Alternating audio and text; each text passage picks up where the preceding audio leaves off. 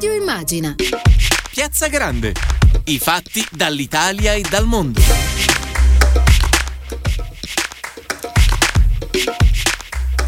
Giovedì 1 aprile sono le 18.01, ben ritrovate, ben ritrovati in diretta da Maddalena Carlino in Piazza Grande. Un saluto da parte anche della nostra squadra, Emilio Tempesta in regia, Andrea Draghetti allo streaming. E siamo qui per parlare di un argomento davvero importante, ci occupiamo di una legge che l'Italia aspetta da anni, la cosiddetta legge ZAN contro l'omotransfobia e la violenza di genere. Eh, non serve ricordare che purtroppo l'Italia è davvero indietro, si registra l'assenza di un provvedimento contro la discriminazione eh, una legge che dalla Germania alla Francia fino alla Spagna tutti i paesi UE hanno. Eh, la situazione di fatto è che il provvedimento già approvato dalla Camera quattro mesi fa è praticamente ostaggio dell'ostruzionismo messo in atto da Lega, Forza Italia e Fratelli d'Italia. E mentre tutto questo avviene però c'è un mondo dove i casi di odio, intolleranza e violenza si susseguono. Eh, le persone LGBT e in generale le minoranze restano un bersaglio e si passa dagli insulti ai calci, dalle offese alle aggressioni fisiche, ma resta spesso un reato fantasma.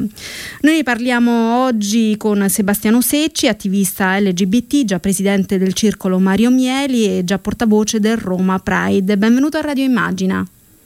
Ciao, grazie a voi. Secci, eh, affronterei il, l'argomento da due punti di vista, ma prima di iniziare ci ha raggiunto in collegamento anche Monica Cirinna, senatrice del Partito Democratico, sempre in prima linea nella lotta per i diritti di tutti. Buonasera, senatrice. Buonasera a tutte le ascoltatrici, gli ascoltatori a tutti voi in redazione in studio. Grazie per questo invito. Grazie a lei. Io stavo dicendo che affronterei questo, questo tema, questo problema da un doppio punto di vista, um, cioè quello che accade in Parlamento e quello che accade ogni giorno nelle case e per le strade. Eh, partiamo dal palazzo, senatrice Cirinna. Eh, la Commissione Giustizia del Senato non calendarizza la discussione della legge per via dell'asse Lega Forza Italia Fratelli d'Italia. Il leghista Pillon ha festeggiato questo blocco parlando di norme ideologiche inutili e divisive. Come controbattere a una visione del genere e che cosa sta accadendo? Ma intanto, francamente, eh, io rispondo alla mia coscienza, al mio dovere di senatrice della Repubblica e soprattutto a, al mio partito che nella persona del segretario precedente Zingaretti e dell'attuale segretario Letta hanno detto senza possibilità di infingimento che questa legge va portata a casa e che è una priorità per il PD. Il collega Pillon può fare dire quello che gli pare, ma noi sul benaltrismo, come dire, siamo stati abituati da sempre ad avere le giuste risposte. Non è mai troppo tardi e non è mai troppo presto per fare una legge che difende le persone dall'odio e dalla violenza. Quindi non è vero che bisogna prima fare i provvedimenti economici, poi quelli sanitari, che c'è la pandemia, che gli italiani stanno in povertà, perché nonostante tutto questo chi viene discriminato per omo, lesbo, bi, transfobia è una persona che va protetta dallo Stato. Noi non stiamo facendo una legge strana, stiamo semplicemente dicendo che una legge già esistente, che è l'aggravante della legge Mancino, va estesa anche a chi istiga alla violenza e all'odio contro le persone omosessuali, contro le donne, contro i diversamente abili. Quindi chi si oppone a questa legge vuol dire che vuole libertà di violenza. Questo è il punto vero, perché non è che noi stiamo dicendo che vogliamo introdurre chissà che o fare chissà che follia, vogliamo solo proteggere alcune persone bersagliate dalla violenza. L'avete visto, è successo ormai in tutta Italia che persone solo perché si tengono per mano o perché si baciano vengono prese a schiaffi, a botte, a sputi. Ecco, io su questo, questo eh, vorrei sentire Secci, che ha un, un, punto di vista, un osservatorio privilegiato con il circolo Mario Mieli, e, e può assolutamente raccontarci quello che avviene nel paese reale quando si parla di intolleranza. Eh, sì, nel senso io una delle uh, delle cose più folli che sento in queste settimane è esistono già gli strumenti per impedire tutto questo. perché ora la senatrice lo potrà spiegare meglio di me, innanzitutto non è così. E perché allora mi chiedo oh, qual è il, la ragione allora di questo dilagare, soprattutto negli ultimi anni, eh, quando noi abbiamo dato l'allarme dal primo governo oh, Conte, quando la Lega era al governo e i politici hanno oh, riempito le loro oh, parole d'odio, lasciando, legittimando che quell'odio si trasformasse spesso purtroppo anche in azioni pratiche. Mi spiego meglio. Negli ultimi anni noi abbiamo avuto una, uh, un aumento degli episodi di violenza. Il Circolo Mario Mieli ha una, uh, una rainbow line, un numero verde. Eh, lo vogliamo che, ricordare? Eh, così mh, mm, è un elemento in più di, insomma, di aiuto e di diffusione anche per gli ascoltatori. Diamo il numero verde. 800 11 06 11 è il numero verde, tra l'altro oh, sono, eh, l'omo lesbo bitransfobia non si ferma mai, non è stata fermata neanche dal, dal Covid. Io voglio ricordare, e anche qui la senatrice se lo ricorderà perché fu oh, una testimonial della nostra campagna, Uh, noi ricevemmo così tante segnalazioni in quel periodo, nonostante fossero vuote le strade, proprio perché uh, gli episodi di omo, lesbo, bitransfobia accadono anche dentro le pareti di casa, anche nel luogo in cui uh, ognuno di noi dovrebbe essere più sicuro e più sicura. Questo per farvi capire qual è la necessità di intervento. Poi è logico che una volta che si è iniziati a ripopolare le, no- le strade delle nostre città, episodi come quelli purtroppo di Valle Aurelia sono andati in aumento. Una legge come questa serve anche per monitorare gli episodi. Noi abbiamo l'OSCAD che ci dice che uno dei eh, l'OSCAD sono le forze dell'ordine che ci dicono che una delle maggiori difficoltà è quella di avere contezza dei numeri, proprio perché non esiste un modo per monitorarli. Questa è una legge che serve, a parte che tutela in generale la, le persone contro l'omo, lesbo, bitransfobia, ma tutela uh, contro la, l'abilismo, tutela contro la misoginia. Ecco, assolutamente, sono... que- questo, questo, passaggio va sottolineato, Secci, e lo, ne voglio parlare anche con la senatrice, perché eh, la legge ZAN contrasta i crimini eh, di odio non solo per omotransfobia, come diceva Secci, ma anche per la discriminazione nei confronti di persone con disabilità eh, per i casi di misoginia eh, e di fatto la razio è prendere gli articoli, lo dicevamo, del codice penale di una legge dello Stato già esistente da 40 anni, da 40 anni la legge Mancino che contrasta i crimini di odio e di razzismo per etnia e religione. Però questi aspetti spesso non vengono mh, raccontati e sottolineati. Cirinna, che cosa ne pensa? Quanto è importante insomma, far passare anche questo messaggio, cioè una legge per tutti? Questa è una legge per tutti e che protegge tutte quelle persone che sono colpite con crimini d'odio, con istigazione all'odio, con parole d'odio, soprattutto in questi eh, pessimi tempi in cui tutto corre sul filo, tutto corre sul web. Pensate alla violenza, alle ingiurie, agli attacchi gravissimi che avvengono sui social senza che eh, purtroppo spesso si riescano a punire queste persone. E anche le donne in politica, penso a me, ma penso sicuramente a Maria Elena Boschi, penso sicuramente a Laura Boldrini, a Mara Carfagna, tutte le donne che stanno in politica e con coraggio affermano le loro idee, i loro pensieri, sono spesso colpite proprio da istigazione alla violenza.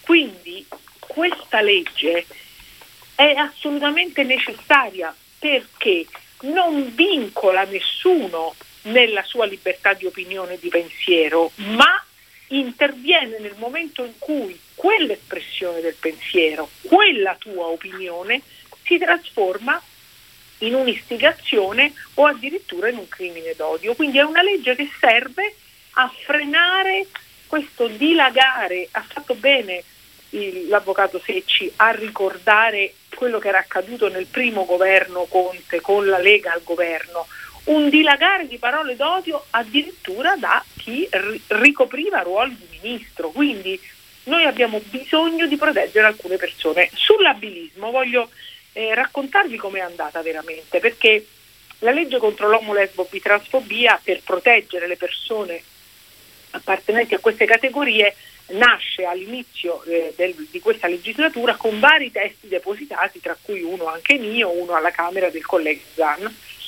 un testo bellissimo di Laura Boldrini, necessario a, a colpire i crimini per misoginia. Ci siamo messi intorno a un tavolo, abbiamo fatto una bicamerale tra Camera e Senato, senatori e deputati di Commissione Giustizia, abbiamo tirato fuori insieme un testo che raccogliesse tutto. Poi cosa è accaduto? Proprio nel mese di ottobre scorso, quando la legge stava già in discussione in aula della Camera, la collega parlamentare Lisa Noia, eletta con noi del PD, ora stata ai Radici Italia Viva, che è una abile, è una donna coraggiosissima e piena di cultura e di disabilità, è stata attaccata sui social con delle frasi irripetibili e in quel momento proprio lei e proprio noi ci siamo resi conto che potevamo introdurre nella lista delle persone da proteggere anche le persone diversamente abili. Ma sarà capitato a tanti di voi di sentire delle cose irripetibili sulle persone malate, diversamente abili, che hanno, come dire, eh, dei deficit fisici. Quindi anche loro sono stati messi sotto la protezione di questa norma. Diciamo che lei ci ha raccontato anche l'iter legislativo, come è stata eh, fatta nascere questa, questa, legge, questo provvedimento, eh, sicuramente frutto dell'incontro, un, del lavoro di diverse persone e di diverse forze politiche. Questo è molto importante perché il confronto parlamentare eh, deve, deve, fare questo. Io vorrei parlare con Secci mh, di un aspetto che lui ha già accennato, cioè il fatto che spesso purtroppo le denunce rimangono delle denunce fantasma perché le vittime di intolleranza, di aggressione scelgono a un certo punto di non denunciare perché non si sentono protette. Sì, purtroppo in realtà eh, la, leggi di questo tipo alimentano anche la cultura di, una, di uno Stato e purtroppo il, c'è un dilagare di senso di impunità per uh, gli atti discriminatori uh, contro l'identità di genere e l'orientamento sessuale.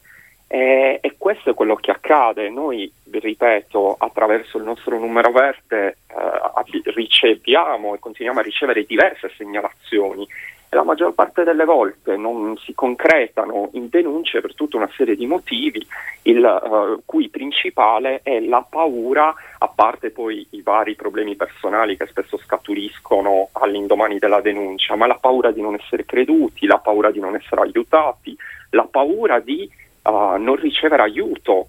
È in uno stato, poi per carità le associazioni ci sono, stanno facendo uno splendido lavoro, io voglio ricordare che la nostra è una comunità molto molto presente, eh, c'è stato un sit-in veramente partecipato importante domenica pomeriggio a Valle Aurelia, che eh, è appunto il luogo in cui c'è stato un atto uh, orribile che abbiamo potuto vedere tutti nel video, ci sono membri della comunità che stanno organizzando uh, un mail bombing proprio in queste ultime ore, cioè Michele Albiani uh, e assieme ad altri attivisti e attiviste che stanno organizzando un mail bombing proprio per reagire a questo senso di insofferenza eh, che stiamo oh, subendo quotidianamente. Questo appunto per segnalare che c'è una comunità che sta cercando delle risposte, sta chiedendo delle risposte allo Stato, proprio perché lo Stato non può continuare a ignorare, non possiamo continuare a dire che gli strumenti esistono quando questo non è vero. O comunque è veramente difficile poter esercitare gli strumenti che esistono, quindi le aggravanti servono, ma servono anche tutte le azioni positive che sono importantissime e fondamentali contenute nel DDL ZAN. Ed è importante anche ricordarle che non è solo una legge che si riduce a prevedere delle aggravanti di pena, ma è una legge che parla di tanto altro parla sostanzialmente di uno scatto culturale che il Paese eh, deve, deve, fare. Mm, senatrice Cirinna, mm, parliamo di una notizia anche delle ultime ore, perché lo scorso 9 marzo due sentenze parallele della consulta avevano spiegato che deve essere sempre garantito il diritto a un minore di essere riconosciuto come figlio dalle persone che l'hanno voluto, anche se il piccolo è stato concepito da maternità surrogata o con la fondazione eterologa nell'ambito di una coppia omogenitoriale. Riprendendo quel doppio pronunciamento, oggi la Cassazione, a sezioni unite, ha dato il via libera al riconoscimento degli effetti di un provvedimento giurisdizionale straniero di adozione di minore da parte di una coppia omoaffettiva maschile. Insomma, eh, via libera in sostanza all'adozione omogenitoriale, ma un fermo no ancora una volta alla maternità surrogata. Cirina, questa sentenza aiuta o ostacola il percorso per il DDL ZAN? Questa sentenza sicuramente aiuta perché si sono pronunciate entrambe le più alte magistrature del nostro Stato, la Corte Costituzionale e la Corte di Cassazione. Aiuta ma non solo la legge ZAN, che comunque di questo non si occupa, aiuta a capire sia nella società civile che nella cultura che nei media che nel retrivo Parlamento, dove in tanti sono ancora oscurantisti, che è assolutamente necessario aprirsi ai nuovi diritti. Cosa sono i nuovi diritti? Sono quelle richieste di diritti di quei soggetti che fino adesso non esistevano, perché l'omogenitorialità in coppie di due uomini esiste da qualche decina d'anni, perché prima la maternità surrogata era sempre esistita quando la regina non riusciva a avere bambini, il re faceva un bambino con l'ultima delle, delle ancelle e poi dopo era nato l'erede. Come dire, la maternità surrogata fa parte anch'essa della storia, ma nel momento in cui tu capisci che arrivano in Italia dei bambini nati all'estero con tecniche di procreazione assistita che da noi sono vietate ma all'estero sono consentite, quel bambino non può pagare per il modo in cui è nato, per i genitori che ha e quindi non gli dai la carta d'identità o non gli dai il passaporto o non gli iscrivi entrambi i genitori dando la responsabilità e i doveri di cura ad entrambi i genitori. Quindi queste norme, queste sentenze servono a proteggere i minori nati in condizioni di diversità con appunto nuovi diritti che emergono, che nel nostro codice non erano previsti. Ricordatevi che la legge sull'adozione è del 1983, stiamo parlando del secolo precedente.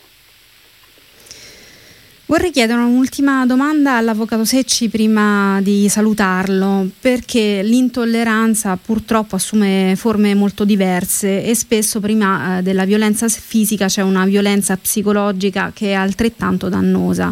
C'è l'isolamento, c'è il bullismo.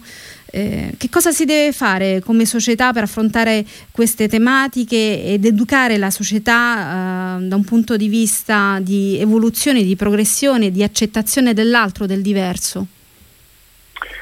Allora, intanto noi chiediamo in generale di essere ascoltati e ascoltate, nel senso per capire bisogna ascoltare le vite degli altri, perché spesso noi ciò che immaginiamo non corrisponde mai a ciò che è veramente e spesso capire sentire un 14enne, 15enne, 16enne, ma anche un trentenne, un quarantenne raccontare come subisce la discriminazione in famiglia o a lavoro o a scuola eh, può aiutarci e ci può aprire un mondo, ci può rendere più sensibili. E ripeto, mi piace ricordare che in questo senso abbiamo una comunità molto attiva, prima parlavo del mail bombing, ma c'è una campagna molto forte da voce al rispetto che sta eh, facendo, eh, raccontando anche le storie perché ripeto, intanto dobbiamo informarci eh, e poi dobbiamo prestare attenzione, dobbiamo prestare attenzione, cercare di sostenere le, le varie attività della comunità e del movimento LGBT. Allora, io ringrazio Sebastiano Secci per essere stato qui con noi. Eh, chiederei a Monica Cirinna di rimanere ancora un po' perché tra poco ci raggiungerà in collegamento telefonico un altro ospite per par- continuare a parlare di diritti. Eh, Avvocato Secci, grazie molte per, le, per la testimonianza, per averci riportato comunque sia allo specchio di un mondo che ha bisogno di essere ascoltato, che ha bisogno di una voce sempre più forte. Grazie. Io ringrazio a voi per l'invito e saluto Monica Cirinna. Buona serata. Grazie Avvocato Grazie. Secci, un abbraccio a tutti gli amici e le amiche del Mieli. Allora, Cirinna, um, proseguirei con lei perché appare sempre più chiaro che il vero scoglio che il paese deve superare è innanzitutto culturale. eh, è emerso da questo dibattito che stiamo facendo. Che cosa le viene in mente ascoltando le angherie che Secci ci ha riportato di questi giovani che vengono considerati diversi? Ma mi viene intanto in mente che eh, anche noi dobbiamo stare attenti ad usare la parola diverso. In realtà siamo tutti diversi e tutti uguali. Io e lei siamo diverse. Io e l'avvocato. Io aggiungerei siamo... anche meno male. Eh certo, bravissima, infatti proprio qui stiamo arrivando. Le diversità sono la grande ricchezza, il grande patrimonio anche culturale, anche sociale della nostra comunità, proprio perché siamo tutti diversi ma tutti uguali e dobbiamo riuscire a vivere insieme in pace e nel riconoscere dignità a tutti, dignità al colore della pelle, dignità all'orientamento sessuale, dignità all'orientamento religioso, dignità al credo politico, perché no? Perché no? Ci si rispetta anche tra appartenenti ad ideologie diverse. È proprio questo concetto di diversità che noi, io sicuramente che ormai ho i capelli bianchi, che noi viviamo in modo diverso rispetto ai giovani. Io vorrei proprio raccontarvelo. Tutte le volte che affronto una discussione con i, i ventenni, con i ragazzi giovani giovani, e dico per esempio la legge sulle unioni civili, quanta fatica abbiamo fatto per approvarla, mi torna indietro una palla che io non sono in grado di giocare perché loro mi dicono ma non lo dovevi fare, dovevi fare subito il matrimonio egualitario. Cioè loro sono avanti. Questo concetto di diversità non è radicato nelle giovani generazioni come qualcosa di cui aver paura e quindi da tenere lontano, perché qual è il fomento che viene dalla Lega e dagli oscurantisti? Le diversità fanno paura, allora vanno tenute lontane, allora vanno ghettizzati e a qualcuno gli scappano anche gli schiaffoni dalle mani, come è successo a quell'energumeno nella stazione della ferrovia di Valle Aurelia. È questo il nodo culturale, non aver paura delle diversità, riconoscere dignità a tutti, parlarsi, capirsi e integrare tutti coloro che chiedono giustamente cittadinanza attiva, perché una persona omosessuale ha gli stessi diritti miei sia sul lavoro che come cittadino, che come elettore, che come consumatore, che sono i vari ambiti della vita del cittadino. Nessuna diversità va intesa come qualcosa da tenere lontano, nascosto o peggio ancora di cui vergognarsi. Io vi voglio raccontare che in questi giorni tra i mille mail bombing che sono partiti ne è partito uno bellissimo, fatto dall'associazione Agedo, Associazione Genitori e Amici di Persone Omosessuali. Chi sono i genitori dei giovani ragazzi gay? Chi sono i genitori dell'avvocato Secci? Sono una coppia eterosessuale come la mia, io e mio marito sposati come, come, dice, come dico delle volte in faccia a Salvini, bianchi eterosessuali sposati, che tra i figli hanno avuto anche un figlio gay. Tu che parli tanto di famiglia tradizionale, tu che parli tanto di mamma, papà e bambino, perché non gli vuoi riconoscere una protezione a questo mio figlio gay? E l'hanno scritto, hanno fatto una bellissima lettera ai genitori dei figli gay e delle ragazze lesbiche, chiedendo proprio a Salvini, che parla tanto di famiglia, di avere anche loro la protezione e i diritti riconosciuti a tutte le famiglie. Perché io devo avere un figlio discriminato e tu no? E io su questo voglio sentire anche il parere di Luigi Manconi, presidente dell'Associazione a Buon Diritto, che ci ha raggiunto in collegamento telefonico. Buonasera. Buonasera a voi. Intanto Manconi, grazie mm, per aver accettato l'invito. Voglio ricordare, mm, perché lei è da sempre promotore di importanti battaglie di civiltà, è uno streno difensore dei diritti degli ultimi. Come inquadra lo stallo che la legge Zan sta vivendo? Cosa può sbloccarlo secondo lei? E mi dia anche un parere su quanto ci stava raccontando la senatrice Cirinna. Partiamo da quest'ultima considerazione, evidentemente ciò che dice Monica Cirinna è di irreprensibile saggezza, eh, dunque non mi sento di aggiungere nulla tranne che di evidenziarlo in tutti i modi, eh, a partire eh, da quella sua constatazione eh, sul fatto cioè che in molte, molte aree del paese quindi in molti settori della nostra società, l'accettazione eh, dell'omosessualità ha una assoluta e inequivocabile eh, serena tranquillità. Eh, io personalmente, padre di una ragazza oggi 22enne, ho osservato con divertito interesse, con grande piacere, come già in seconda media eh, nella classe di mia figlia si dava per scontato, forse persino troppo precipitosamente, che un loro amico del cuore fosse omosessuale e mm, come questo non costituisse in alcun modo quello che vorrei sottolineare, come diceva Monica, un fattore eh, problematico, eh, nemmeno un tratto distintivo, eh, nemmeno una qualche forma di eccezionalità, nulla, stava dentro le relazioni ordinarie eh, tranquillamente accettate e coltivate. Non a caso quel ragazzo è tuttora uno dei migliori amici di mia figlia e delle sue amiche e, e questo vale per altri due ragazzi omosessuali che nel frattempo ho conosciuto e che fanno parte del giro eh, di mia figlia. Ma detto questo, che è ovviamente il dato positivo, io non sottovaluto invece quello negativo che è altrettanto presente e altrettanto robusto ed è il fatto che la società italiana in molte sue zone resta tuttora ostile, omofoba, intollerante, addirittura aggressiva. Vi sono parti del paese che tuttora hanno un'idea discriminatoria eh, di coloro che esprimono un'identità sessuale diversa da quella di maggioranza.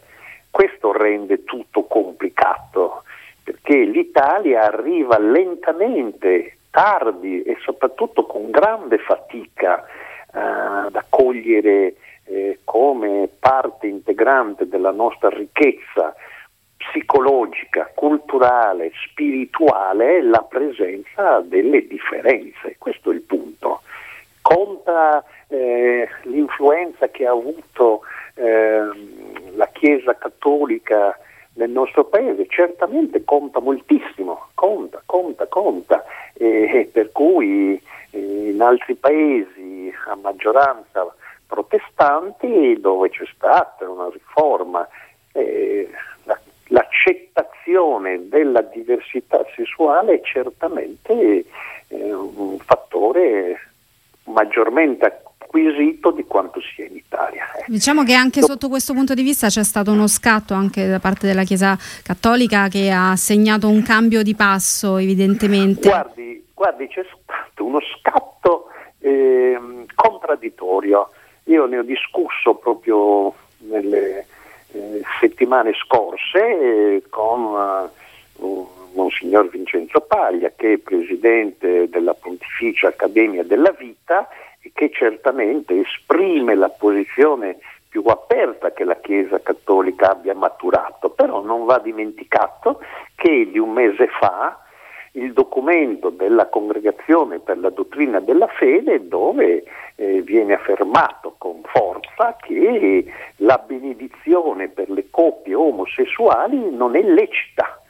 E ricordo, ricordo, mentre valorizzo tutta la massima apertura, la massima disponibilità, ormai l'esistenza di una vera e propria pastorale per gli omosessuali, mentre saluto questo come un grande passo avanti, mentre ricordo le parole di Papa Francesco, chi sono io per giudicare, mentre ricordo eh, anche le parole di Papa Francesco in quel documentario proiettato al Festival del Cinema di Roma, parole che poi sono state in qualche modo contraddette e parzialmente smentite. Mentre dico tutto ciò, Voglio però ricordare che il catechismo della Chiesa cattolica tuttora definisce l'omosessualità espressione di disordine e sottolinea come l'accoglienza nei confronti degli omosessuali è sottoposta a una condizione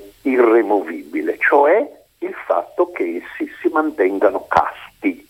Detto in altre parole che si dicano e siano omosessuali ma che, scusate la rozzezza, non lo facciano. Assolutamente questo è eh, diciamo, una, un argomento da approfondire, eh, ma mm, rispetto alle cose che lei diceva c'è un passaggio assolutamente da fare che è quello mh, della battaglia legislativa eh, su questa legge, visto che c'è ancora dal punto di vista culturale molta strada che ci attende per il riconoscimento di diritti, anche dei diritti fisici da parte anche della Chiesa Cattolica nei confronti eh, delle persone omosessuali, eh, delle persone sì, che scelgono degli altri mi, permetta, sì. mi permetta, non sono diritti fisici, sono diritti alla propria identità sessuale, perché se io ho una preferenza sessuale, il mio diritto è a viverla. E eh, vivere la mia identità sessuale prevede la pienezza delle mie prerogative, delle mie facoltà, compresa quel eh, dato della sessualità che è un fondamento dell'identità umana. Non è che l'attività sessuale sia dire, un movimento, una gestualità soltanto, sia soltanto un'espressione fisica. Attenzione, l'identità sessuale, cioè proprio il proprio, eh, la propria opzione in campo sessuale fonda la stessa nostra identità, sia degli eterosessuali sia degli omosessuali, quindi è qualcosa di fondamentale. Quindi la Chiesa Cattolica ha fatto enormi passi avanti, ma eh, questi passi avanti eh, non arrivano a quello che è l'esito necessario. Ma perché questo discorso è importante? dal punto di vista anche politico-legislativo, perché spiega molto efficacemente perché all'interno del Parlamento ci sia la situazione di cui voi parlate, cioè all'interno del Parlamento l'orientamento, eh, per esempio nel, nel ramo eh, del Senato, che pre- prevedibilmente è ostile all'approvazione della legge Zan, se non vado errato, eh, c'è una maggioranza contraria, eh, nasce dal fatto che nel paese, nella cultura prevalente, nel senso comune, l'influenza di quel pregiudizio è molto forte. E, e quel pregiudizio poi muove gli omofobi, eh, muove gli intolleranti e fa sì che intorno agli omofobi e agli intolleranti si aggreghino anche coloro che magari non sono né omofobi né intolleranti, ma non comprendono cosa significhi identità sessuale. Questo è il punto. Ecco, io a proposito di contraddizioni, volevo ascoltare dalla Cirinna ehm, il suo parere perché lei non ha lesinato parole forti nei confronti della Lega, indicando il comportamento, il suo comportamento come bullismo parlamentare, ehm, sottolineando anche il fatto che c'è uno scollamento di fatto tra Ehm, da parte di tutta la destra rispetto al, al, dare solidarietà per esempio alle vittime o di, di, fatti di cronaca che ogni giorno leggiamo su, eh, sui giornali o che ascoltiamo dai media e poi dice sostanzialmente che le leggi che, che ci sono bastano. Dunque intanto vorrei ringraziarvi per avermi fatto riascoltare e risentire il meraviglioso Luigi Manconi che era già senatore con me quando discutemmo di unioni civili, ma ascoltare Luigi fa proprio bene al cuore. Evidentemente c'è anche una grande capacità di comunicare in modo semplice ma profondo i motivi veri per cui noi lottiamo per l'articolo 3 della Costituzione, per l'uguaglianza. Eh, fatemi dire la verità in questa radio, che insomma, come dire, è la radio di casa mia, eh, la Giorgia Meloni fa la furbetta, la Giorgia Meloni dà solidarietà ai ragazzi picchiati, ai ragazzi oggetto di omofobia poi dopo fa fare ai suoi stessi l'ostruzionismo in commissione. Loro stanno facendo i bulli, ma stanno facendo anche eh, un grosso strappo regolamentare, perché in realtà un testo di iniziativa parlamentare non ha niente a che vedere con i testi del governo e con questo governo di ampia maggioranza che ha messo insieme forze diverse per occuparsi di economia e di pandemia. Tutto ciò che non è economia e pandemia e quindi anche scuola e tutti i disagi dovuti al Covid che stiamo subendo, tutto quello che ha fatto un percorso parlamentare va nel solco dell'attività parlamentare. E l'attività in commissione e appunto il già senatore Manconi su questo può essermi, da, può essermi maestro, l'attività vera di istruzione ma anche di ostruzionismo si fa nelle commissioni.